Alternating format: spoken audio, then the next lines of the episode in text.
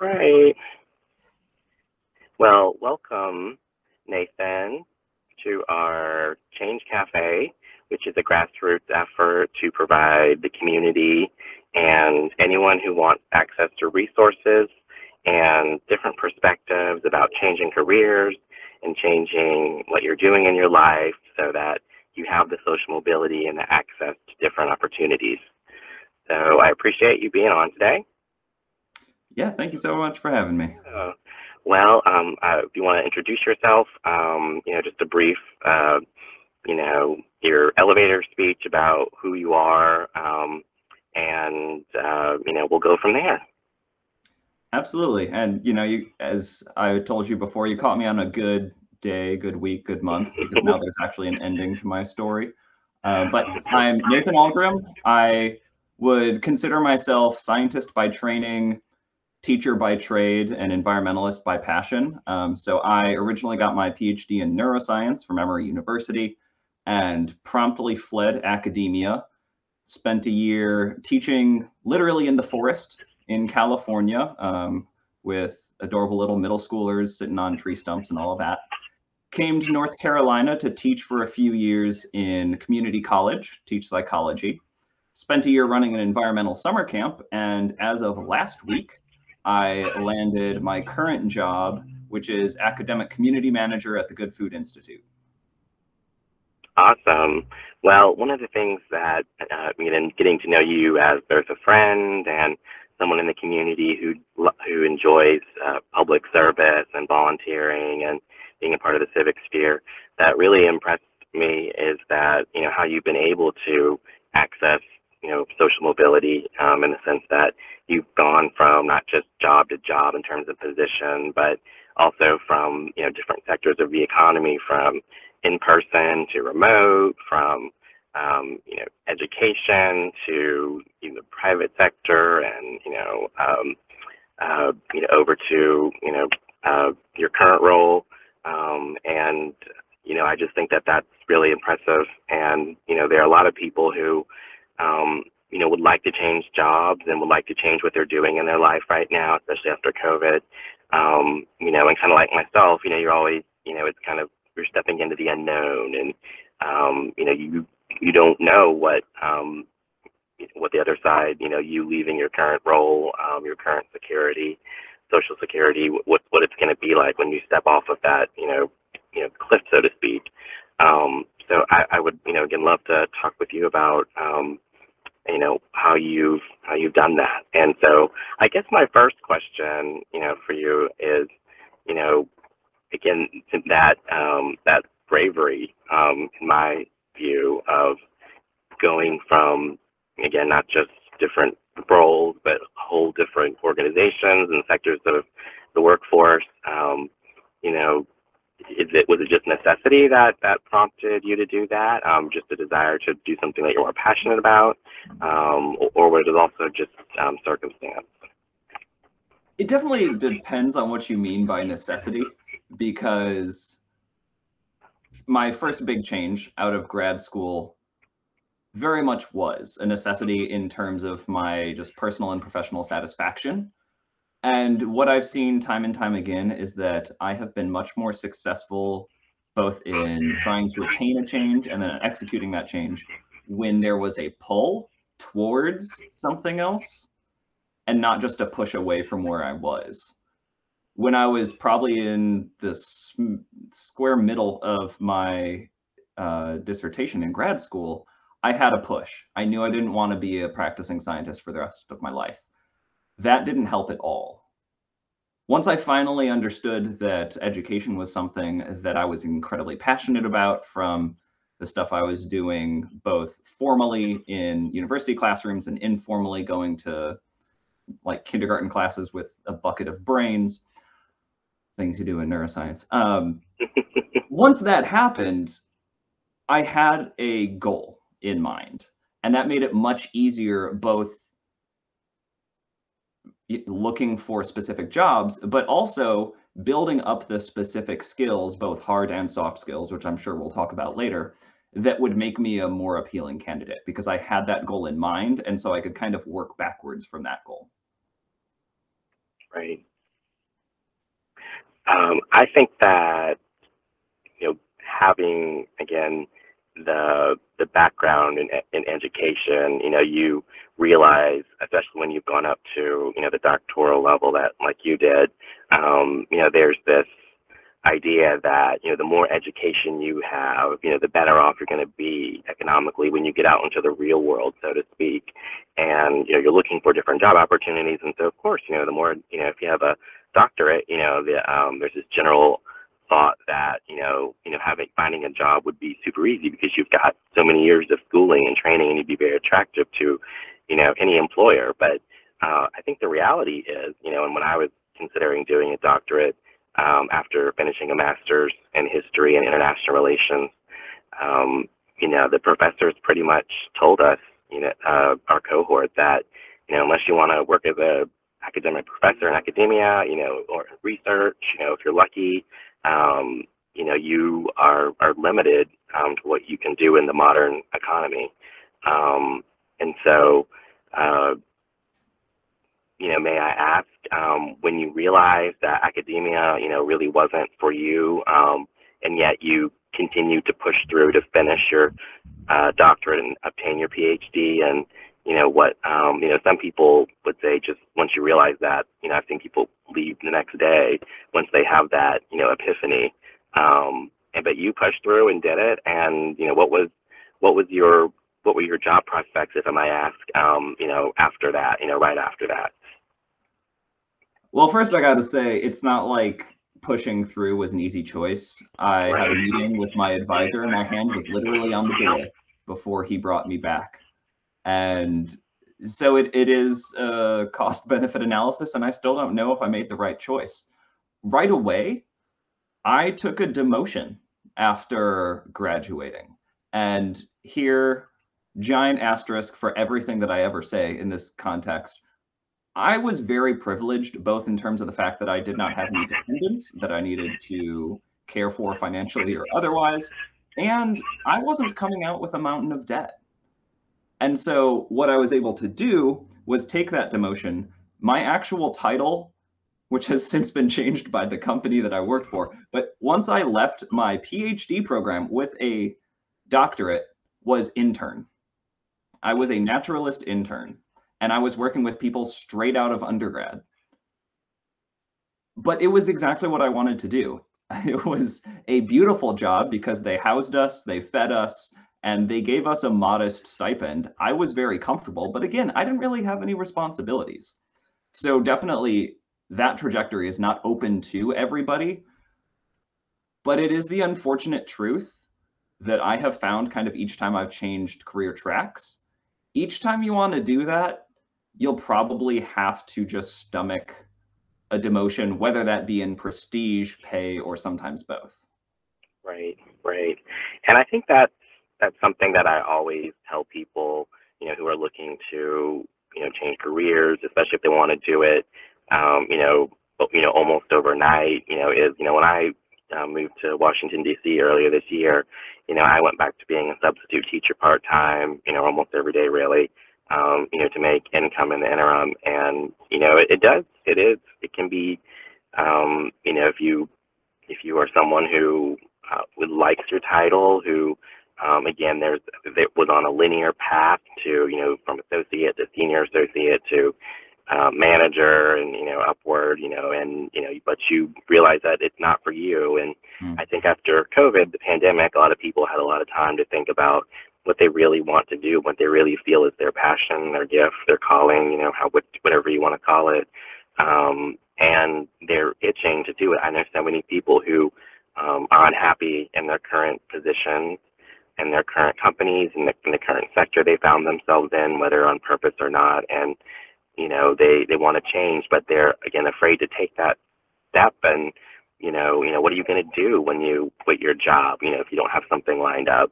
And, you know, a lot of times the answer is, um, you know, interim work where you're um, kind of back at the beginning of a, another field, retail or sales. And, um, you know, while you're looking for your career job and you have to bite your tongue and um, take orders or, you know, help someone in some way in some service that you, you know, never thought you would be doing. But you know it's a necessity. Um, but I think that uh, your your um, you're finishing this um, through academia and then going through with in, into a different career path um, and um, education, more or less, um, in, in different roles, um, but not in academia. Um, you know, where you you are um, really were focused on teaching um, is is interesting because you get you got to see uh, you know both you know having been on one side of the desk and you know now you're on the other side um, and could you describe um, you know what it was like um, you know as a teacher you know kind of evolving but evolving into it sounds like more you know public education and you know um, educating you know a community a whole community as opposed to you know K-12 or traditional setting and you know how what your thought process and journey was there. Well, here's where I'll probably get on one of my many high horses because I am a firm believer that no matter what medium, what location you are actually teaching in, you should be coming from the frame of informal education. For me, it was informal science education, things like museums, things like nature preserves. That was my first job out of school. And even though I went to a traditional community college afterwards, that was the same ethic that I took. Because in today's day and age, people aren't, and any stu- anyone who's ever been a student knows, you don't leave classes like organic chemistry, and two days later you would be able to draw the you know chemical equation diagrams or tell you what a carboxyl group does. That's not really the point. The point is to give you critical thinking tools, and that only works if you get people excited and invested in it. And that was basically my goal throughout the entire time. Now, what I wanted to make people excited and invested in changed throughout, and that drove my career change more than anything else. It started with just love, love of nature, and then I moved, and that was no longer possible. I, wouldn't say I went rogue with my psychology classes, but I kind of did because I changed the curriculum to focus on critical thinking, being able to spot and identify misinformation and disinformation. I spoke to a lot of what unfortunately is politicized as very liberal thought, but is just psychological and biological truths that were not otherwise available to my student body. And so I integrated all of that in real world situations so that it was exciting and engaging and people remembered it. Now I'm basically just doing the same thing with the mission of GFI, which is all about alternative proteins, again through a very environmental lens. Great. Uh, you mentioned critical thinking skills and you know soft skills before, and obviously that's a huge part of being not only attractive to a potential employer and in being in the workforce, but also uh, you know just critical to um, you know being uh, you know a, someone who's functioning in, in today's world. Um, but why do you why do you think that um, you know, our education system is is teaching a, a liberal arts degree, you know, we are all encouraged to go get. Um, that's been the advice for decades. Go get a liberal arts degree, a four-year degree, and you'll be um, your economic opportunities will be, you know, good for the rest of your life, supposedly. And it just seems like, you know, I got a history degree, and it was difficult to find a job. Why do you think that? Um, why is our economic system and our education system, you know, you know, maybe by and large not matching, do you think? I think there are two primary drivers with that. First is we don't give students the final step of a liberal arts degree, which is how to turn that into a professional story. And I know both you and I uh, went up the ranks of Toastmasters, so we're very committed to the idea of storytelling. And let me be clear, I'm not talking about stretching the truth in any way but how do you take the intangibles of soft skills in a liberal arts education and turn them into tangible concrete evidence for a potential employer? We don't really give students the tools to do that. So one example from my history when i wanted to demonstrate my effectiveness as a manager like how do you say that on a resume Like I successfully managed or I made people happy in a workforce. Like there it's hard. But concretely, I knew because people came up and told me by the end of the year, three people would have quit if it was not for me managing them. There's something tangible, and that's evidence, basically. Those are references without having to talk to references. Now, the other part of that is I think many employers kind of forget what's important with their employees. And so they end up being dissatisfied with a lot of employees because it's so easy to be metrics driven when you are looking for employees. You want to see someone who is proficient in this computer language. You want to see this, you want to see someone who brought in X thousands of dollars in their development job. But none of that matters if you can't stand being around the person Absolutely. And that's really hard to quantify. And the tricky thing with this is that's where bias comes in. And so, you know, it's finding the balance because if you go off of your gut feeling like, can you get along with this person? Well, that's when you get people who will not hire anybody who doesn't look like them. So that's why I think the I do like blinded hiring procedures. The job I just got was completely blinded until we did a final video interview so the way to get around that because our country is the way it is i do think is learning how to make concrete all of these soft skills all of these intangibles that you can get from a liberal arts education. Right right.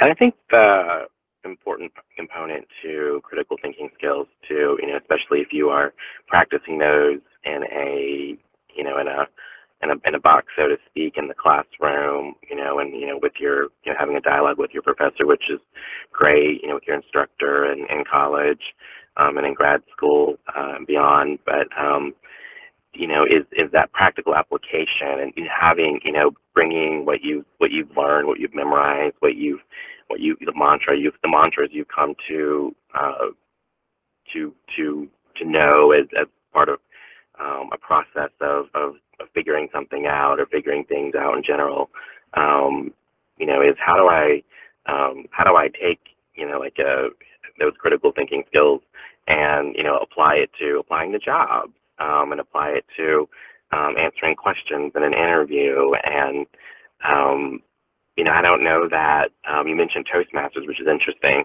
Um, you know, it, and that's that's an experiential uh, learning uh, experience, and um, you know that's it's not necessarily acquired by a college, but certainly something that students and, and others can benefit from. Um, could you talk about your experiential learning over time and how that um, impacted your access to opportunities and making yourself uh, an attractive candidate for employment? By experiential learning, are you re- referring to things like Toastmasters and non-job related? Yes. Yeah yep, anything outside the classroom. Well, yes, I definitely think, and this is not a plug specifically for Toastmasters, but the training that I got in there and the experience learning how to craft and then deliver a story not only made it a lot easier for me to get those ideas across, but gave me the confidence, not just for getting in front of people, but for putting my story on paper and selling myself. Because I just like I'm sure you and a lot of a lot of listeners will empathize with, imposter syndrome is pretty darn common. And I struggled with that, especially in grad school. I did not feel comfortable calling myself an expert in anything. I did not feel comfortable calling myself really giving myself any degree of competence, if I'm being honest, because I knew there was always someone better. But the idea of crafting a story is that doesn't really matter. What are you good at? How what can you bring to the field? And so I definitely think that's that's one of them. Now, other things I did, for instance, in my uh, grad school career, like I mentioned briefly, I went to a bunch of K through 8 schools and I flexed my informal science muscles. And do it, having an audience like that is amazing because they will tell you if they don't care. There is not a kindergartner in the world who I think can pretend to be interested if they are bored. And the honest answer, like, it, with science, you don't really change the message that much with kindergarteners and adults. And I'm not saying that to in, insult adults, but my knowledge was so specialized, like people will not have learned it anywhere else. And so you don't change it very much. You might get different questions. Sometimes the kindergartners have better questions because they're more fun. But having an audience like that for what I wanted to do was perfect because it was not filtered they wouldn't automatically come up at the end. It's like, oh, that was great. If they hated it, they would just wander away. Right, right. Yeah. And so, however, you can get that sort of honest feedback, whether it be from kindergartners or maybe just a slightly acerbic coworker, is really critical, especially when you're trying to build up those skills. I pass by a billboard often on the interstate that says and looking for the perfect candidate, you've missed the perfect employee. And you mentioned uh, our country and the way it stands now, and you know the modern workforce and how it's biased against a lot of a lot of job seekers and people who aren't, um, you know, in, in my view, coming from you know more privileged backgrounds and who understand all the social uh, social norms and you know follow the check all the boxes um, that HR wants. And um, I'm sure it's a loaded question, but uh, what what would you say are the biggest uh, roadblocks to socioecon- socioeconomic equity um, in terms of again when people are applying for jobs and seeking that opportunity they are um, they are aspiring toward. I would say more than anything time. That was the biggest privilege that i had. I was unemployed for four months and i had the privilege of not having to look for jobs outside my field just to make the ends meet. I had built up savings. I had a partner who have a partner who was financially stable. And so I could basically be full time looking for a job, working on my professional resume, getting other skills, taking online courses. Because yes, it looks like I'm successful in my career change, but in this job hunt alone, I applied to more than 65 jobs. I got two interviews and one job offer over four months. If I did not have that time and you know, by extension the the financial resources, I would have had to start working somewhere else that was completely out of my field. And I would not have had the time to probably apply for and succeed in the hiring process of the job I currently have. And that's that's just such a again if you if you have the time you just you don't even think about it. It's a it's a privilege that you just take for granted the hours in the day that are where you, can clearly think about thoughts that aren't you know getting food on your table you know or necessity that's it's that Maslow's pyramid. I'm you know I'm sure I'm preaching to the choir as a as a um, talking to a former psychology professor and with a um, PhD in neuroscience, but you know that higher thinking of creating thoughts and brainstorming things that are abstract of what would I want to do. And um, you know, I, I'll say as an aside very quickly, you know, when I ran for office, I did notice, you know, the the, the doors I knocked on and you know upper income neighborhoods were the ones that opened the most. And people had the most thoughts about politics because they had in school and in education because they had the time to think about it. Mm-hmm. Um, and so um, I think part of um, again what I uh, you know hope this series will help people um, with is you know leaving your job strategically and um, your current role and you know thinking brainstorming ways of um, having you know some sort of interim plan as you look for your long-term career. Um, and while you were looking for yours, um, I know you said um, you had other means, but um, you know, in, even in the past when you've changed careers, were there um, were there things that you did in between um, jobs that um, tips and resource uh, tricks that you found helpful? Well, I would say the first thing, uh, kind of for the whole time reason, my advice is as soon as you realize that you do not want to retire slash die in the job you currently have, start looking. You don't have to be dissatisfied with your job to start looking for a job. One, it's practice. It keeps your resume sharp. It keeps your interview skills up. If you get an interview, unlike me, and you find what the credentials are in whatever field you you have. Because if it's five, ten years down the road, well, that might be a solid year of self study to get the credentials up to where they need to be, as opposed to a little bit along the way.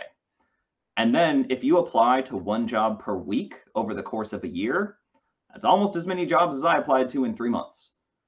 And that can be incredibly useful because then if you get a job offer, you have the financial stability to say no in whatever job you currently have. But if it's better, hey, why not make that change? Now, the other things that really helped me, um, and this is something that I learned in my previous role, is to never stop building your network. And this was really hard for me because I hate the feeling of transactional relationships. Right. Of like, I'm just getting to know you because I want something out of you. But it doesn't have to be that. Because I am terrible with names and memory of personal events, I legitimately have been building a spreadsheet for all of my new coworkers because I want to remember, like, oh, this person's dog is named this. This person has two kids, they live in Seattle, whatever. And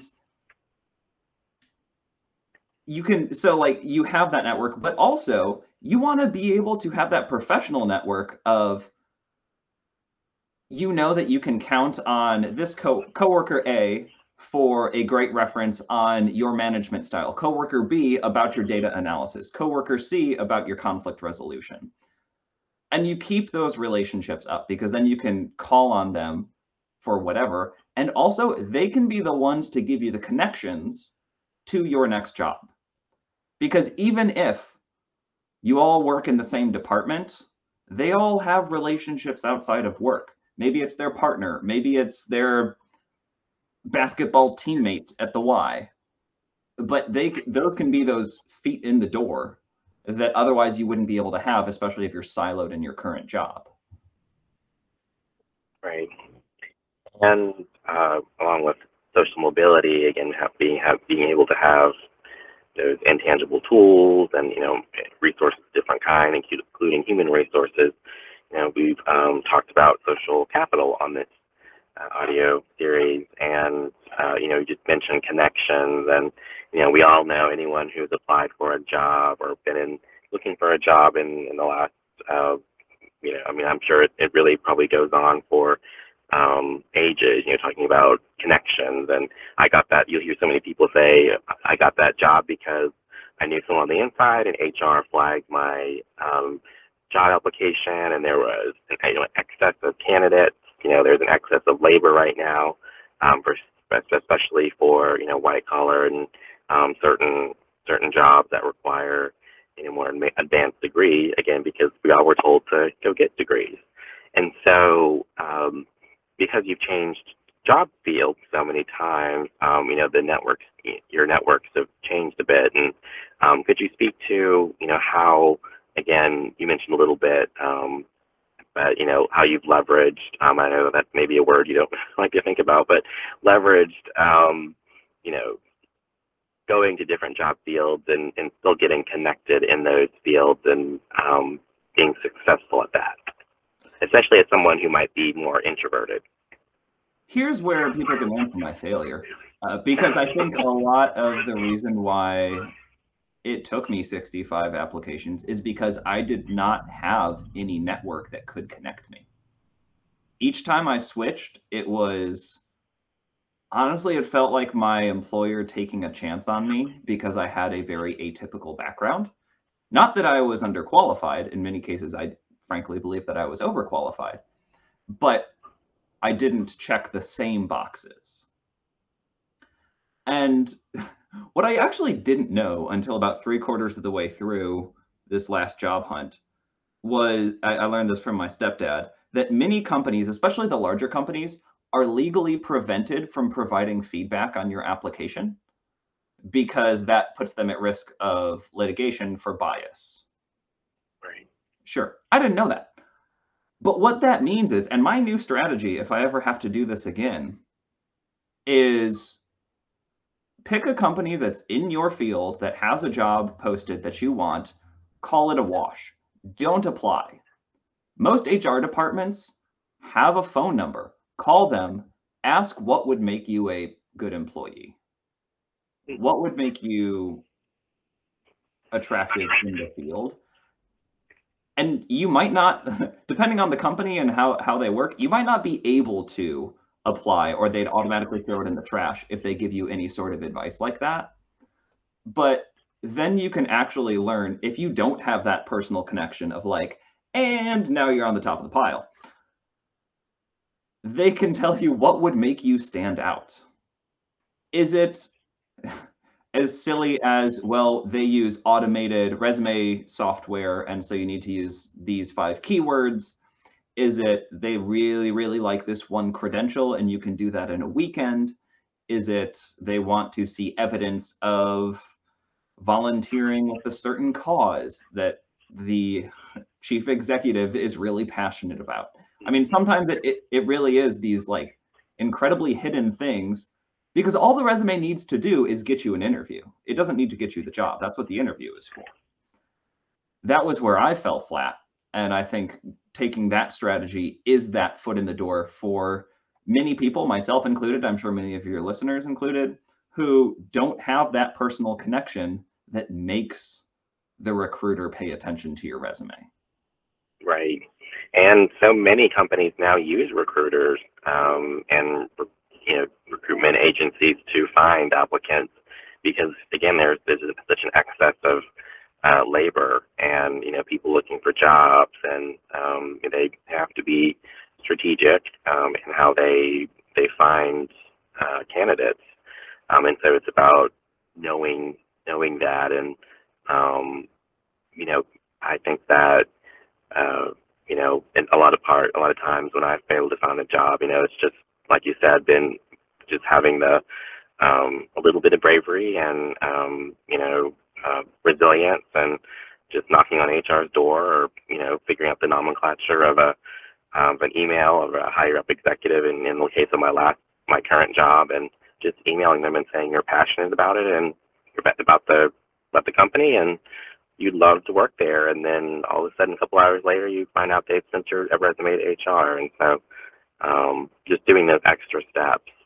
Um, and as um, one of my other questions um, uh, I would love to hear about um, you know you um, are really one of the things I really admire about you one of the many things you know is your love for your students and I know that you really had a heart for working with, um, you know, students who you know need a little extra help. And so, what would you say, especially working with students at the tertiary level um, community college?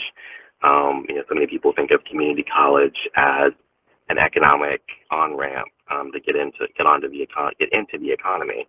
Um, you know, what were what were just some general things that you know you would say people, especially underprivileged students, missed um, in terms of you know when they were in in community college. As opposed to being in a residential four year, you're saying?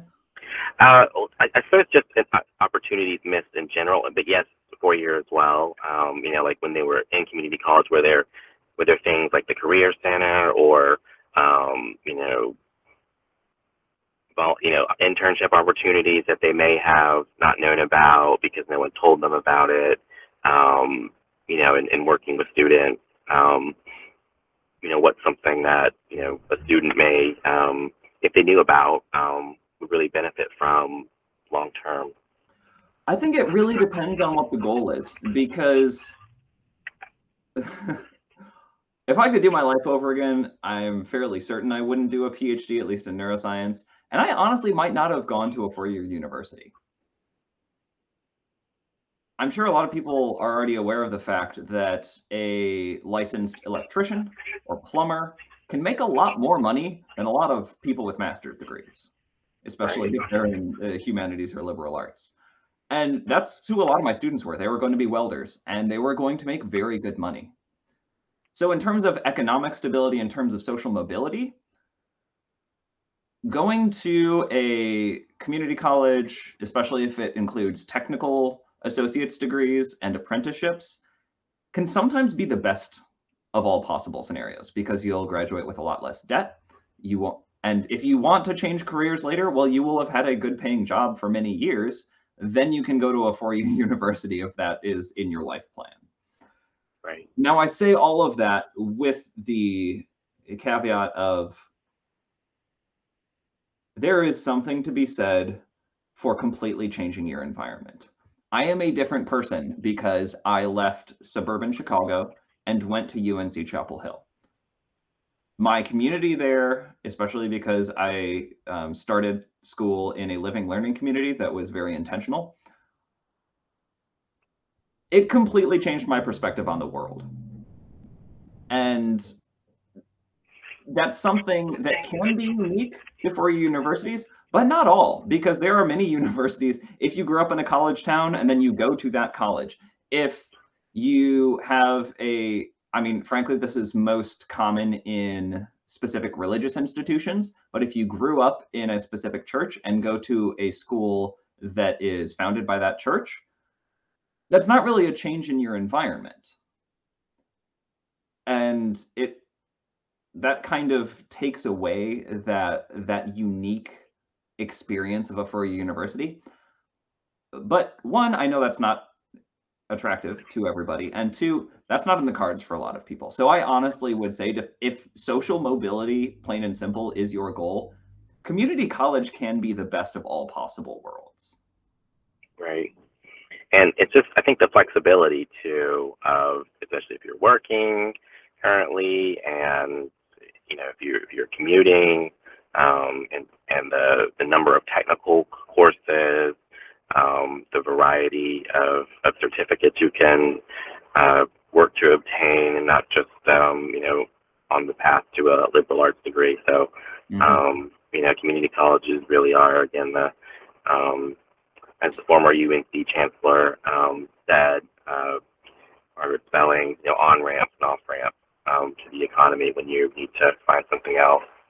Well, and if you want to go into academia, it's true that where you got your degree matters because I can say this as being one of them. Academicians are snobs, and graduating from an Ivy will get you in the door. Graduating from a small school will not. Right. But honestly, anything else, even if you want to go into tech, at this point, a certificate of a coding boot camp is going to be worth just as much as a degree from Harvard. But if you are in a trade, if you are in any other sort of white collar job where those tangible credentials are possible, it doesn't matter where you went to school. And again, just sheer economics of it and flexibility, especially now that so many courses are taught online, do you really want to pay $50,000 to go to MIT online? Or would you rather pay $2,000 to go to your local community college? Right. Again, your cost benefit analysis. Um, mm-hmm. And uh, I think one of the last things um, I'd like to talk about is you know, your current role is remote, um, and you know your opportunity in um, public education as relates to um, a specific mission of a of a of a scientific company. Um, agribusiness is, is that the term for it, um, or an agri company? Um, would you call it that? I know it's about it's about food science. Yeah, mostly. Um, I mean, we we are a think tank, and so we try and facilitate both science and policy um, with alternative proteins. But yeah, it is about the the production in all realms of that, from science to crop to food science. Right. And so something like that, you know, actually moving to Washington, D.C., there are so many think tanks about a variety of topics. And even in the remote um, working world post COVID, I still have, when I was applying for jobs myself, there were so many roles that, again, even if they were par- partially remote, you know, the employer would ask, that was the first question, do you live in the Washington, D.C. metro area? And I think that causes a lot of people who, through no fault of their own, you know, were just born and raised and grew up in, um, you know, Appalachia or in a in, in you know what what you would call almost um, the economic hinterlands of the U.S. outside of a of a metropolis um, of a job mecca. You know, uh, don't have access to that, you know, and how to, um, I wonder how, um, what you might, what your thoughts are on this topic as, you know, you currently live in Hickory, North Carolina, um, which is a small, uh, more manufacturing based town and you work in a very, um, as you said, um, a, a job that definitely requires a four-year degree and um, in a in a at a company that um, would not otherwise um, be located in Hickory, most likely. Sorry, what was the question in there? Uh, yeah, so I know I, I, I was kind of giving a little soliloquy. Um, I, I just, you know, what your thoughts are on, um, again, the economic almost privilege of, of people who, you know, happen to live in a big job center, metropolitan area versus not, and how um, you came to navigate the, you know, not living in, you know, living in a smaller town and still finding a, um, uh, a niche job, if you will, um, that you're passionate about. How did you get there? Right. This, of course, assumes that you are looking for a job that is remote compatible because there are many that you just can't. I live with a dentist. Can't really do that remotely very well, at least until the robots take over. But it was challenging because I experienced a lot of what you said, where the job was officially listed as remote, and it really seemed like they gave preference to people who were close to headquarters. Right. Now, here is where I give a plea that if anyone listening is or ever will be hiring, don't be like that. There are so many jobs that are remote compatible, whether or not it is currently listed as such. My the job that I wanted to do was remote compatible, and I had the blessing of having a plethora of options I had the curse of now I have to compete with the rest of the country, sometimes the rest of the world. And that's the big challenge that I found is your pool of potential jobs vastly increases, especially in a mid slash post COVID world. But then the pool of competitors increases as well. So in terms of the geographical privilege, for lack, lack of a better term, yeah, because it, it's always going to be that way until we have a a paradigm shift, which feels like it might be happening. I am very excited to currently be working in a remote first institution. They were remote before the pandemic. They know what they're doing and they value that part of their workforce. I know many are kind of going kicking and screaming into a remote workforce and still trying to claw people back to the office. Right a lot of this unfortunately does have to come from the top because people need jobs and if the only jobs exist in metropolitan areas people are going to have to move there. And as you said at the very beginning the people who were raised there will have those in-person networks and always have a leg up. I sincerely hope that doesn't stay that way because there frankly is no need especially as broadband is finally penetrating into those economic hinterlands that you talked about Right. Would you say, and I don't know that there's really a good answer, precise answer for this, um, because everyone's story is different.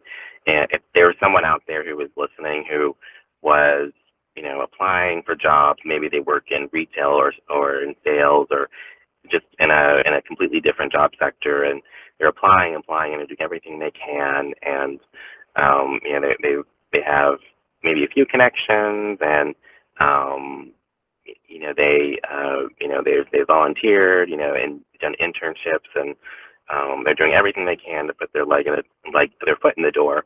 Um, what would when would you say um, just to to try something else you know or maybe even to like talk about geography maybe to move to a different town and to try um, is there is there a point where um, you have to say you know I I just am not um, I'm throwing darts against the wall and it's just not going to happen, and I have to think of something else, or um, is, do you think that there is a, a point that you can a point that you can point to? I would say yes, temporarily. Mm-hmm. And I was getting pretty darn close to that point. If I did not get this job, I, I would have reconsidered and just taken anything. Frankly, that's just how my brain works. But the previous job that I had when I was program director for a summer camp, I really believed in their mission. That was the primary reason I took the role. But it's never what I wanted to do. I knew it was a short term thing. The reason I took that job is because I had previously gotten feedback about two years ago now that the reason I would not get jobs in my current field is I didn't have program direction and managerial experience. I had great scientific knowledge, I had great systems thinking and could demonstrate it, but that was lacking. And so I took a job basically as a stepping stone. And so my advice for people in the situation you outlined would be if you're throwing darts against the wall and the wall moved and you can't even hit the wall, get get one of those pieces of feedback. Like I said, a company you'd love to work for, you just call it wash, you call them up, like what's missing. Hope eventually you'll get someone who's willing to sit down with you. Take them out to coffee, whatever that might look like. And once you actually see what those gaps are, what you need to do before you are that star resume, because I know a lot of people can't take a year to do a boot camp, a sabbatical, whatever get a job that you know you don't want to do forever, but will get you that tangible experience that will show up on your resume and get you that interview. Because that's how you can, and you will be building skills along the way. So whenever you walk into the thing that will make you personally and professionally satisfied, you'll be ready to actually be good at it and excel in it. And hopefully, eventually hire people like you to help it along the way. Right. So take a take a, uh, a part time or a, a, volunteer or that that kind of internship kind of experience. Is that what you're saying? I would even I would even say a regular job, but one that will just allow you to flex the skills that your ideal employers are looking for. Because I sure, know sure. I am frankly in the position where I could have taken an unpaid job, part time job, internship but that's both hard for the vast majority of people economically, if not impossible. And it's also just hard on your pride. For me, you know, I, I left PhD, I was an intern, I was a teacher, and then I'm like, what what am I doing? I feel like I've gone backwards. And so I'm not gonna say I was immune to that. I was like, I deserve better at this point. Is that fair to say? Probably not. But you worked for it. You know, you now I think that's the thing. You worked for that, for that, to be able to do do something that you're passionate about. Yeah, and for everyone listening, like, yeah, it sucks when you know you are right for a job and no one else believes you. And so having that stepping stone, that is that path along the way. I never did a vision board. I just always kind of had one in my head. Like I was getting closer to the summit by taking that break. And I think respite and uh, having a gap, you know, um, however long the time length is, is is good to do as well. You know, when you're um, burnout in one one career, one job, um, and then to go to another. Where um, did you ever take a, a, a time of respite um, between jobs, and um, what would your recommendation be as far as I know a lot of people are concerned? You know, if I take a gap, you know, employers will notice, and um, you know, they they won't like that. Yeah, I never did on purpose. I was employed, but that was not the goal. And, and that's kind of why I suggest to have those stepping stone jobs. The way that I is I don't really succeed when I don't have a direction professionally. So sabbaticals may work very well for some people, but especially if you have been hitting your head against the wall where if you have this professional motivation, but it has not been coming to fruition, a lot of times taking that respite will be counterproductive, both in my personal experience and what I've seen in other people. Instead, you want to be building that. And as I have seen time and time again, even if it's a job you know you don't want to do long term, if you know you are growing in that job, towards what you want to be doing, it is so much easier to show up every day because you don't feel stuck. And like I said, day one, when you start that stepping stone job, keep an eye out. Stay on right. stay on job boards. Take a look on LinkedIn. Apply in your first week. Will document document everything. Write down everything that you've done. For me, exactly. at least. Yeah. Yeah, and apply on a weekly basis. Will you get the interviews the first couple times? Absolutely not, because people will be like, "You just started a job. Why would I give you another job?" You could mm-hmm. leave it off if you wanted to, but then you again, it doesn't have to be forever, and you're getting those skills, and that's what keeps me motivated, at least. Right, um, and then um, I promise, last thing, um, bosses that's you know your relationship with your supervisor that's obviously a make or a break for a, a job. And i know we both talked about um, you know past supervisors we've had who make who made or break made or break uh, broke a job. There's past tense there.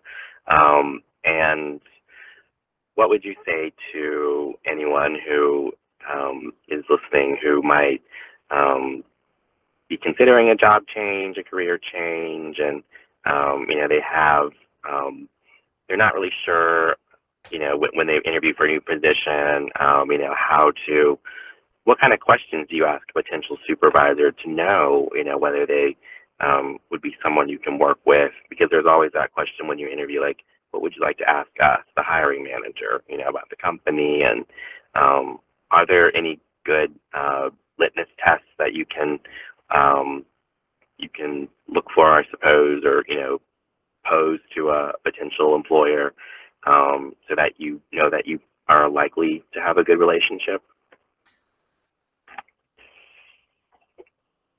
I'm going to give a semi cop out answer. And okay.